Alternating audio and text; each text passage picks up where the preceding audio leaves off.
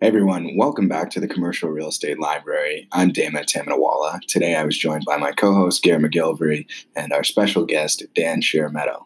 Dan is the managing director for real estate investments at Canaccord Genuity. He is our first investment banking real estate expert. Uh, so, over his career, he's, he's a wicked smart guy. Over his career, he has been involved in over 100 corporate finance transactions, raising an aggregate gross proceeds of $5 billion for REITs, REITs, uh, spanning all asset classes and all stages of development. And he's been in, involved in three real estate M&A transactions representing an enterprise value of approximately $8 billion. He's, he's an extremely smart individual and we're really lucky to hear his perspective, which is different than where we normally come from, which is a world of brokerage and more traditional real estate. So, very interesting episode. Before we dive in, I want to say a quick thank you to our sponsor, KMB Law. KMB Law are corporate real estate uh, lawyers. They specialize in the financing, acquisition, and disposition of commercial real estate. And for the first for the, for the same reason that you need a commercial real estate expert to navigate complex leases and deal with complex land transactions, everything that goes along with commercial, you need a commercial real estate lawyer. KMB Law are located locally. They're in West Toronto. They're fantastic. Quick answers, quick responses, and without charging you an arm and a leg for good work. KMB Law, KMBLaw.com. Our second sponsor is 40 Earl. Uh, as some of you know, I am in the apartment real estate brokerage game, and this is a fantastic building that we're taking to market. It is a 40 unit building. Uh, located just south of Bloor and Sherbourne. Fantastic neighborhood, ridiculous amount of upside on this building, and it is for sale right now. Contact me for details and enjoy the episode. Thanks for listening.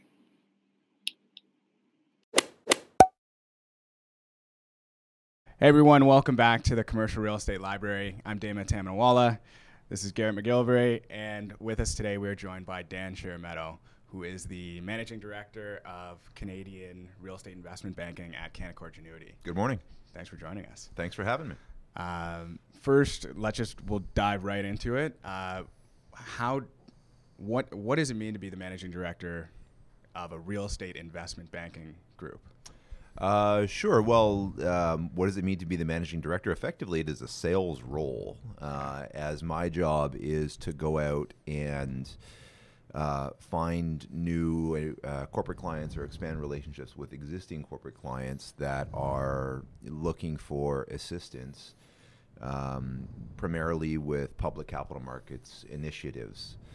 Uh, so typically that would mean, you know, I, I, guess the classic example is going public. I want to take my company public, and um, you know, you're going to need to retain the services of an investment bank to get that done.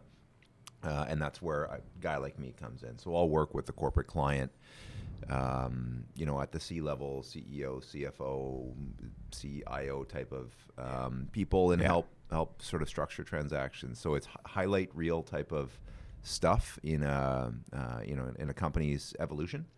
Um, so right. that's sort of uh, what what the role is, if that answers the question. Yeah, all all the big stuff that you kind of read about in the papers. Uh, yeah, it's sometimes it's really satisfying when it does, you know, hit uh, the Globe and Mail or the Financial Post. A yeah. lot of the times it doesn't. Um, uh, but yeah, some especially some of the like the big ticket M and A advisory. That's the stuff that you'll oh, read yeah. about in the paper from time to time. Oh yeah, um, and I'm excited to get to some of those some of those big ones that yeah. you, you've worked on. Um, how did you? Just a little background context. So, how did you get into that position. So obviously, so we we met uh, just at an Ivy event a couple of weeks ago, and you were on a panel with uh, Peter Cuthbert, who who runs Fiera, and Sheila Botting, uh, and some other great individuals. Um, how how did you get to this position? I'm completely by accident. Um, it's uh, I didn't have any you know, kind of grand designs uh, around it when I started. So I, I joined Canaccord 14 years ago um, yeah, coming straight out of undergrad, and all I knew at the time was I wanted to try out investment banking. I had no idea yeah. really what it was. It was this big black box. It seemed really challenging and exciting. Um, so I said, okay, go for it. And I was very fortunate to get a position, um, you know, right at school. And um, when I started, I was working across all industries. I was doing stuff, a lot of stuff in mining, a lot of stuff in technology and life sciences, real estate among them. Yeah. Uh, but but a lot of other things, and I really just kind of fell into it. Um, at the time when I started, uh, the firm had decided to get a real estate practice off the ground. Uh, hired a Yeah. couple of great individuals, um, and Real uh, estate at the time is just kind of getting started. just, getting started. Yeah, they had the, institutionalized. the firm. Well, uh, it was yeah. The REIT sector in Canada was a, fra- a fraction of what it is today. So, Right. I mean, whether by fluke or by grand design, the firm picked a great time to start a real estate franchise. But I was fortunate enough to be there, you know, right to see it from day one. Um, and you know, it's just the kind of thing where uh, experience, you know, begets experience, and success begets success. Right. So we transaction number one led to transaction number two, led to transaction number three, and on and on. And you know, before long, I'm the real estate guy. I'm like, okay, I guess I'm the real estate guy now. Right. Um, eh, but I, but I, I, tell that story because I've come to realize it's um, it's really a phenomenal sector, uh, at least from the perspective of an investment banker, um, because you can really immerse yourself in uh, in the sector. And there's only so many industries in Canada where you can really do that because you Mm. need scale. And real estate's at um, at a place right now where there's sufficient scale within the capital markets where you can be completely dedicated to the sector, become a subject matter expert, uh, which is something that I have a lot of passion for. Uh, so you uh, you helped the acquisition of, or you advised on the acquisition of Amica by Baybridge, which is owned by Ontario Teachers Pension uh, Pension Plan. Um, can you discuss a little bit about how a transaction like that comes about? You know, the total price tag I think it was 986 million. Have That's that right. Yeah. Yeah. So how does that happen? And for those who don't know, Amica is a seniors housing. We had uh, Steve Susky on here the other week. Um, they're another uh, giant seniors housing player. Mhm. Uh, how does a transaction like that come about? Uh, first of all, great people uh, on the team. We, uh, as a firm, uh, and my colleagues had wonderful relationship with the company uh, that um, that dates back a long, long way. Um, so, I mean, you ask how that transaction c- comes about. So that uh, Amica was acquired in 2015. I would say that that's a transaction that started in 2004 Okay, Uh, when you started. but the- it, it, predate, it certainly predates my existence at Canaccord. Um, and uh, the first thing that, that as a firm we ever did with Amica was uh, raise some equity for them in a relatively small private placement. I think the number was around $8 million. Um, which is not, you know, that headline, you know, front cover of the Globe grabbing transaction Right. um, but it set them on a path, and uh, they went on to do some really special things. Is that they say that they want to be in the seniors housing space, and then were they already in the seniors housing space? They, yeah, they had a couple of. Um, they, they were. Um, they were, at the time, uh, predominantly focused on uh, management uh, and development. I wouldn't say that.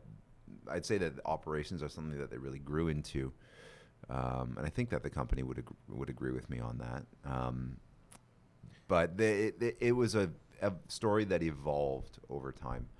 Um, eh, you know, when you're raising a small private placement for a company like that, they're they're in growth mode, and Right. it was really the first transaction in a series of, um, from Canaccord's perspective, you know, a, the- a growing corporate finance relationship. So we went on to raise, I think the number was in aggregate about 140 million dollars of equity uh, for Amica over the next 10 years.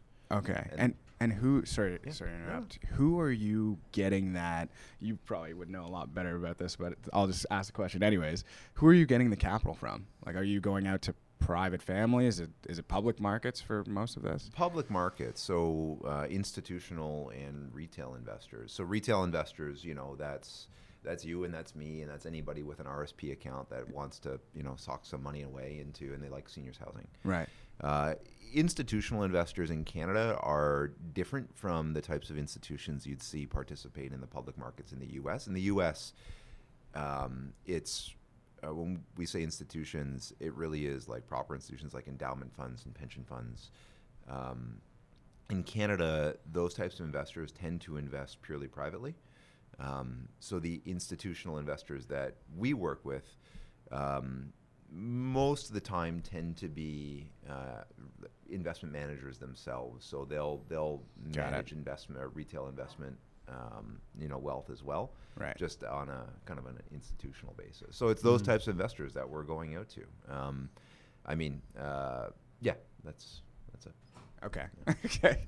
Okay. And then so you raised 140 million approximately over a number of years for Amica, and then what? Ha- and and by the way, they're using that money to go out and acquire like competitors or mostly development? Mostly, they used it for ground up development. Okay. Um, they only they never acquired a competitor. The closest thing that they ever did to acquisition was they bought a property in Belleville, Ontario, from a third party. It's the only property, the only third party property they had ever acquired. right. Uh, otherwise, their portfolio was you know built brick by brick um, from the ground up. So uh, that's seldom do you see that. That's a pretty unique model. Right. Um, it, most of the time, when when public companies are real estate public companies are growing, they're buying properties from others. So Amica was a bit of a different beast. Right. Okay. And then and then how did things snowball from there? Um, how did it snowball? So I, they they spent the money well. Uh, Okay, they yeah. built a great business out of it. They um, uh, grew their portfolio to I think it was uh, thirty two properties um, around the time of the sale, uh, and they made it very attractive to competitors. So um, phenomenal locations in uh, in only in primary markets and it really was like the four seasons of seniors living in Canada. Yeah. Really nicely appointed, I- um, you know, high margin business. I like to hear that. My Yeah. grandparents are in a Amica place Great. right well, I'm now. sure they're very comfortable. That's good. Yeah. It's, um, I've, I've toured a number of their properties, and it's the kind of place where you'd want your you know your family to be. It's it's uh, they they take such great care of their residents. And it's really uh, they call them communities Yeah. for a reason. Um, and it just became so attractive to um, you know to anybody that, that's looking to grow in the space. Um, so um, you know when um, uh, there was an approach, um, and that sort of that kicked off a process to um, explore who could be a buyer.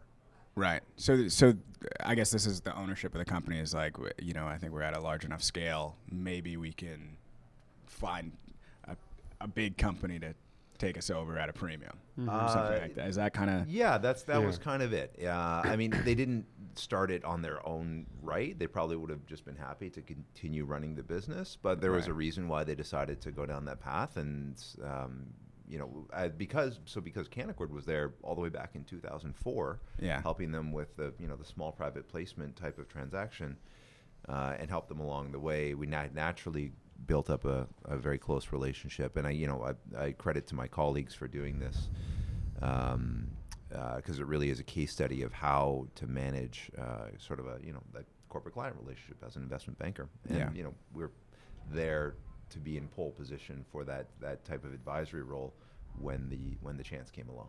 Right. Right. Okay. And then the actual transaction itself, what happened? Uh, well, there was great interest. I mean, the, the the Amica was trading, I think, around um, seven in the seven dollar range um, before anything, uh, but before their their received an initial overture, um, and it it ticked up a little bit over the course of the process to around nine dollars. And it wound up getting sold for over eighteen dollars a share, which is, Wow. I mean, that's a premium. You don't really ever see that in Yeah, real huge. estate normally real estate portfolios tend to trade around um, their net asset value. The assets are pretty liquid. Right. Um, that's you know stable cash flow. You throw a cap rate on it. Public markets tend to figure out what NAV is, and the stock price usually reflects that. So to to get something to get a taken out at over 100% premium is really rare. So what was going on? Why? yeah. What, Um, uh, how do we do that? There's a how do we do How that? How do we replicate it? Um, a couple of things. As I mentioned, the portfolio is phenomenal. Um, Right. Primary markets, great locations, and once it's gone, once you know it, it, it falls to a competitor, there is no other, you know, there's no other Amica out there. So it became Hmm. uh, almost defensive um, to to to acquire it. I think. Right. Do you want to be in seniors housing scarcity, or yeah. yeah. Right. Uh, number two, I mean, there was a, um, a, a some development exposure you know, in the um, in the portfolio, including some very valuable land in, in a great market that wasn't being properly valued in the public markets because Hmm. public markets don't really understand land value. Uh, and finally, I mean, um, uh, it, Amica was acquired by a pension fund.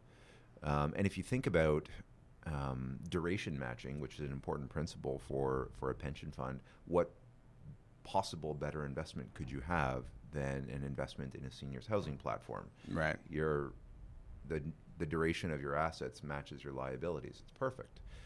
Um, and they have a cost of capital that's just impossible to beat. Um, so you know, it's, it would be very difficult for private enterprise to compete um, with a pension fund for an asset that that pension fund really wants. Mhm. They'll just get priced out. Right.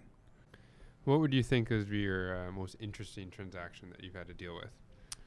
Most interesting. Um, I don't think that there's any one individual transaction, uh, but instead I'll tell you um, a story of a client that I've worked with for a long time. Um, the company's Artis REIT. Yep. Um, you guys 'em. know it, yeah. Um, Artis was the very first transaction that I worked on when I started. Uh, I joined in May of 05, and we closed a $55 million equity and convertible debenture deal for them in uh, July of that year, July or August of that year. So, like, I got in the door, and boom, I was working on the Artis deal. Uh, and uh, so, not only was it, um, I like to think that it was our very first real estate transaction. We had done some stuff prior, like I mentioned with Amica. Um, but it was certainly mine, and it really kicked off a long relationship um, with a company that went on to do some really special things. Uh, they, uh, after that, uh, following that, raised about two billion dollars of uh, primarily equity capital. Mm-hmm. Um, grew the business from like a three-person operation to, I mean, I don't know how many employees they have now, but I think probably north of a hundred. Uh, and uh, you know you can see their logo on the skyline if you're ever in downtown Winnipeg. They've got they they bought um, I think the building's 360 Main, and you, you know you can see the Artis logo, and that's to, to think like Right. that's really special. I was a, I was a part of that. I was a part of um, you know something that that got this thing going, and look at what it's gone on to do. Yeah. Um, you know, I don't take credit for, for, for doing that, but to know that you've been a part of uh, building something uh, is a pretty special feeling to have, and that takes place over you know a long time. Yeah. Those are, those guys own some large properties in Toronto too. Like Yeah, they do.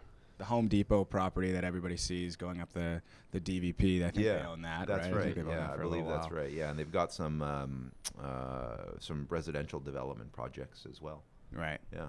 Um, and and what?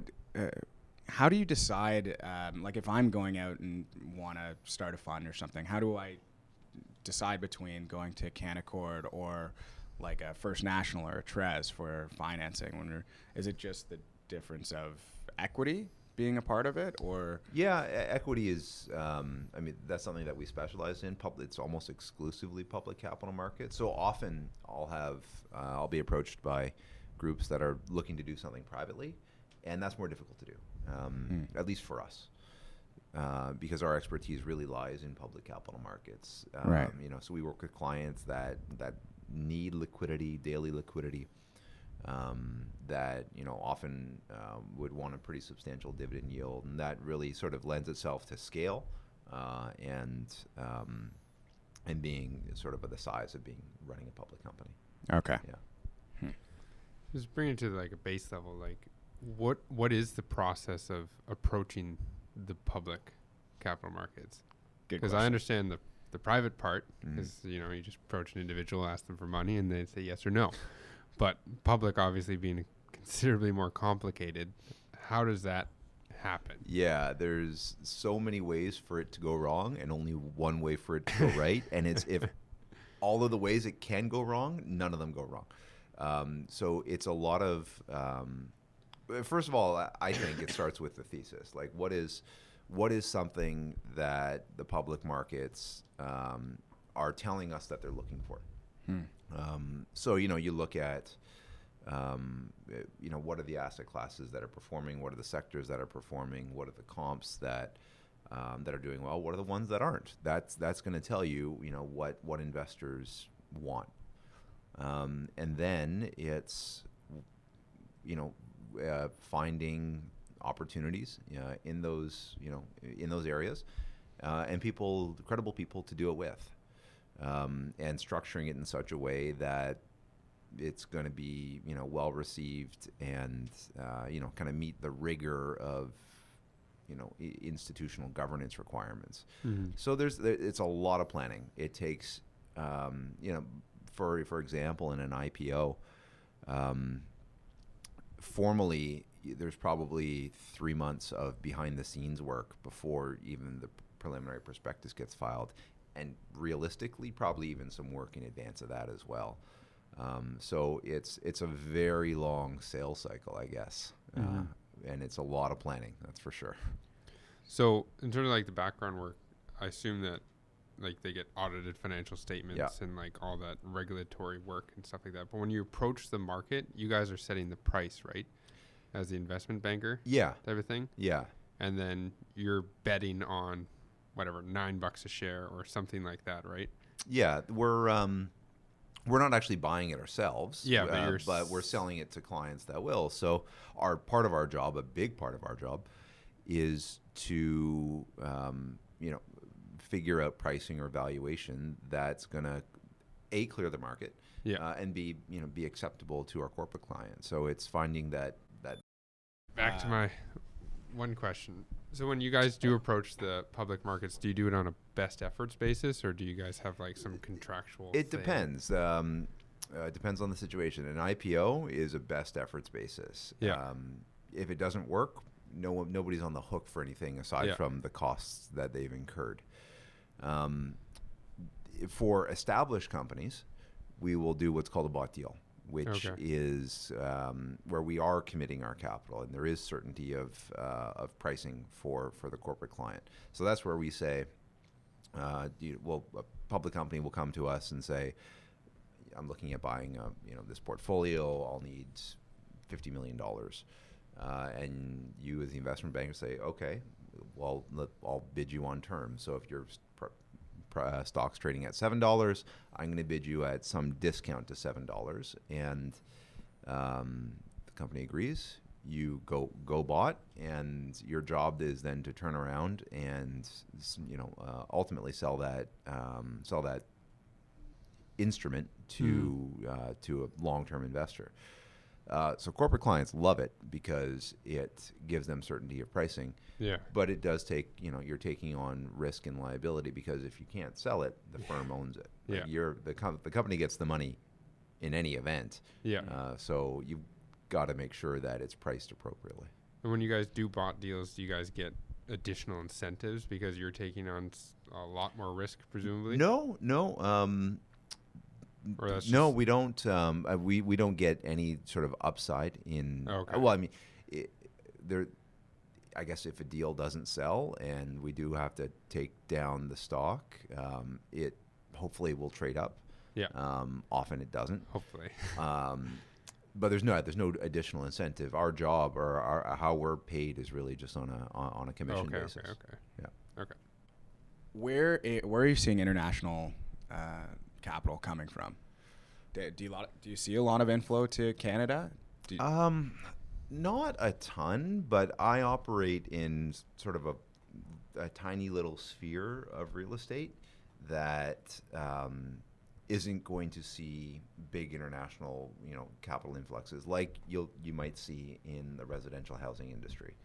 Um, public capital markets are this tiny real estate are this tiny tiny little you know little dinghy of a boat that floats on the sea of Right. residential real estate um, so while that may be something that's that's taking place at scale in, in sort of the private residential market we haven't really seen a lot of that in um, either on the commercial end of the scale with exceptions um, and s- certainly not sort of on the investor side of things. It's tend we tend to really work with Canadian investors, real estate's a local business, right? Right. So uh, investors tend to be uh, fairly local, and there have Yeah. been some exceptions to that. Like there have been, um, for example, Anbang uh, came into Canada uh, a couple of years ago and made some very big acquisitions of uh, office buildings and uh, some commercial towers as well. That seems to be kind of unwinding itself. Right. Um, and but there are there are some other examples as well, but not a lot. Right. Yeah. Yeah, that's what we see. The same thing uh, in our business, selling buildings. All every single owner says, "Okay, well, are you going to get the big Chinese buyer? Where's the where's Yeah. the where's the big Korean buyer? Where's the the the German buyer?" And it's Yeah. like. Like yeah, but you know, in order for them to pay a premium, they really have to understand it. And yeah, at the end of the day, in Canada, we don't have that big returns on real estate. Yeah. Especially, I'm I'm in multi-res. It's like get the big foreign buyer to get a three percent return is uh, is a bit of an ask. It's a tough sell, isn't it? uh, Yeah. yeah. Yeah. just- they're in the mix, but they're usually not the top uh, top buyer. But Yeah. um, but okay, another question. So speaking of um, multi-res, so like I heard this recently that a lot of these larger groups that are out buying uh, consistently, um, they raise a lot of their money based on their corporate bond rate. Can you d- can you discuss a little bit about that and like how like I heard one group, for instance, that's selling a, a large portion of its portfolio that they're doing so because internationally their corporate bond rate is at risk of declining. Not so like Ah, h- okay. how does that affect uh, uh, what can people borrow at based on that and like I mean is that is that a big part of a real estate organization? Yeah, yeah, eh, for the bigger ones, uh, it is. Yeah, it, it can be uh, often the dominant part of um, of a larger com- company's capital stack is sort of that corporate bond. Um, you know, senior unsecured debentures is the nomenclature we would use, I guess. Um, and it's very attractive pricing. Um, yields right now are in the you know low single digits, um, mid to low single digits. Um, which, if you you know compare it to like a I don't know a seven percent dividend yield on your equity, yeah, I'd rather take the cheap corporate bond, um, Right. especially because it's um, it's it's unsecured. It doesn't encumber any of, any of your properties, so it gives the company a lot of flexibility uh, in managing its balance sheet. Um, the challenge with that type of instrument is it's only available to larger companies. Uh, Right. It would require an investment grade credit rating, which um, I think that right now the smallest REIT with an investment grade rating is around a billion and a half or two billion dollars of market cap. That's pretty big. Okay. In the U.S., it's much more prevalent of an instrument. Preferred shares are much more prevalent of an instrument. Um, but it, Canada hasn't really seen that much of an evolution uh, in um, in access to you know non-equity products. now talking about uh, opportunities in the Canadian landscape. So something that I thought was really interesting you mentioned a couple weeks ago was that there, there there's a big opportunity in data centers uh, or data centers. Well, can you speak to that a little bit and, and what you're seeing in the market? Yeah, sure. Uh, I think there is a really big opportunity in data centers. It's it's one of the things that I'm uh, most excited about. Uh, I think it's we're um, I think that we're at the cusp of something big happening there because if you look at what's going on in the world, um, and it, we're just becoming more connected. We are using more and more data. Um, there's more and more things happening on the cloud, um, and that all takes place somewhere. It doesn't actually happen literally in the cloud. There's a data center that that traffic is uh, either being routed through or that data is being stored in. Um, so I think that there's going to be um, like a, a secular expansion in that uh, in that asset class as we continue to um, you know become a more and more digitized society. I guess that's sort of the grand scale. Right. Uh, a- and, you're seeing it in the U.S. So generally, you know, the U.S. is going to be on the, le- the leading edge of, um, you know, most most things, and certainly that is the case of uh, capital markets and real estate. And there is a, a whole ecosystem of data center REITs that exist um, that are really big in aggregate. If you add up all the, the market caps, they're bigger than the entire Canadian REIT space. it's massive. Yeah. Yeah.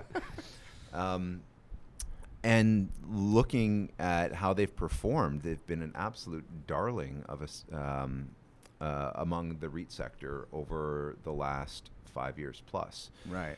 Um, is by the way, is it are there many companies in the space, or is it like because the only companies that I would know about are like Google and Amazon and Oracle mm. running. yeah, kind of the companies you may have never heard of, um, like uh, Digital Realty and Equinix and CoreSite and CyrusOne and right. Uh, QTS. Like right. Uh, these are companies whose job it is to just own a data center. Uh, it, it, varies, but um, uh, the model is generally own the data center and lease it out to somebody that needs it, like the tenant that's mm. going to put servers and racks there and and flow traffic through there, like a Google or an Amazon or you know an Oracle. Got it.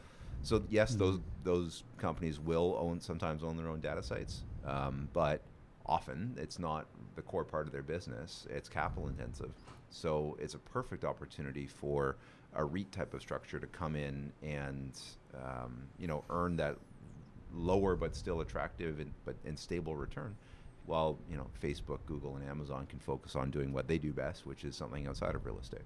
Right. So I think the same thing's going to happen in Canada. Um, you're seeing it a little bit. Um, there's there's some interest in the data center space um, already uh, within the public capital markets. There's a couple groups that have um, uh, made some investments, and I don't think it's a total coincidence that uh, they've been well received by the market. Uh, so I think that we're we're going to see more of that, and um, uh, you know, uh, looking for, uh, from my perspective, looking for opportunities to capitalize on what I see as being the next sort of trend over the next five years. I mean, look at look at what's going on uh, in industrial right now versus what's happening in retail. So there's this this theme and I think it's broadly incorrect, but it exists nonetheless. Is like, oh, retail is is going through. Yeah, exactly. if you look at the, the actual operating results, it's um, that's not the case at all. Right. Um, fundamentals are actually really solid. Like if you look at the results for First Capital, SmartCentres, RioCan, like they're really good. Yeah. Um, but their their stock prices are depressed because of this this um, perception. And industrial is um, trading at really healthy valuations um, because the again this perception is everything's going to go through Amazon, which is going to require more distribution centers and less mm-hmm. retail malls. Right. Well, if if you believe that, then I think that the more direct beneficiary um, is going to be data centers themselves, because before it hits an Amazon warehouse, it's going to have to go through an Amazon server, which is going to be stored somewhere. Okay. Uh, and then where where should we expect to see this? Because uh, like something else that uh, like was big when Bitcoin was around, but the cost of uh, warehousing of, of space that can that can have this, and especially the cost of power for yeah. data centers. Um, cannabis companies are running into this problem right now. Where should where would we expect to see these data centers popping up? There's nodes um, through the U.S. Uh, I, I, think that it's mostly going to be a U.S. phenomenon. Um, and there are actual really important data center markets like uh, Northern Virginia. Um, is a place that has sort of spawned this really important data center market. And if you think about why, well, think of all the government that is located around, you know, Northern Virginia, mm. and um, why, the, especially like military, um, uh, you know, applications is going to require a lot of data. Uh, there's going to be a lot of connectivity, fiber, power. Um, so, so it's wherever you see sort of this intersection of connectivity, fiber, power, and an end user base that requires it. I think that's where you'll start to see, um, not start to see, but continue to see data centers proliferate. Um, and just uh, just a quick question: Do the data centers have to be located closely to, like, if I'm putting something in the cloud, does it matter the proximity? Yeah, yeah. Mm-hmm. Latency is um, uh, is a big issue. And being able to save 30 milliseconds um, on latency is, is a really big deal. And so proximity uh, can be a big factor there. And and then what's your uh, I th- I um, it was I'm forgetting her name, but the lady from KingSett, really intelligent lady who's oh, on the panel with um, you. Uh, I'm sorry, I'm for, uh, forgetting too. Okay, I'll edit that one in. Sure. Um, but she was mentioning how like uh, you know people are designing buildings for the future these days, and something that we might not need in the future is parking space Yeah. because of autonomous vehicles. And she was she was saying how she went on to say that they've explored you know what would it be like to have a data center in some of their parking garages, and how could you convert that space? Is that something that we could expect in the future, or is, I, I'd be surprised if parking structures could be converted into data centers.